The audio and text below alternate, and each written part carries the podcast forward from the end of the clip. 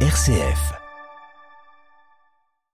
Il faut s'imaginer un collège construit il y a 50 ans, une grande cour en béton, un stade de foot au milieu et très peu d'arbres. Catherine Morales, la principale du collège. C'était, on avait une grande grande cour, mais vraiment c'était du ce béton gris. Euh, ils cherchaient l'ombre, ils s'amusaient, mais donc euh, finalement ils s'amusaient au milieu de la cour où on avait terrain euh, qui faisait un peu basket foot, mais les élèves qui avaient envie de calme n'avaient pas spécialement d'endroit.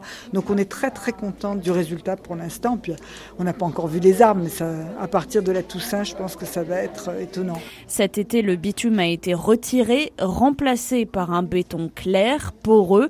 Ailleurs, une centaine d'arbres et arbustes seront plantés cet automne. Olivier Péoc est directeur général des Jardins de Provence. Il y a les végétaux qui rafraîchissent naturellement l'air par l'ombre déportée, donc ça c'est important. Mais il y a aussi un phénomène qui s'appelle l'évapotranspiration qui permet en fait à ce que les plantes exhalent l'eau de leurs euh, feuilles pour euh, faire de la montée de sève.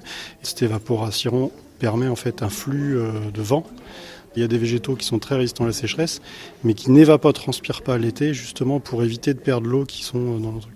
Donc en fait, l'enjeu, c'est de trouver le bon équilibre en fonction des ressources du sol, en fonction des conditions de présence ou d'accessibilité à l'eau, pour permettre justement de créer le maximum de rafraîchissement.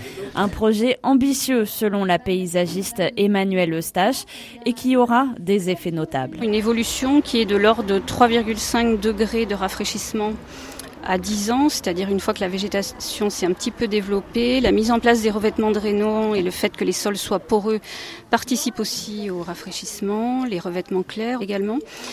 Et on imagine qu'on peut être peut-être même un peu plus optimiste que cela euh, voilà, euh, sur la, situation finale. Et l'année prochaine, d'autres cours de collège dromois pourraient être végétalisés.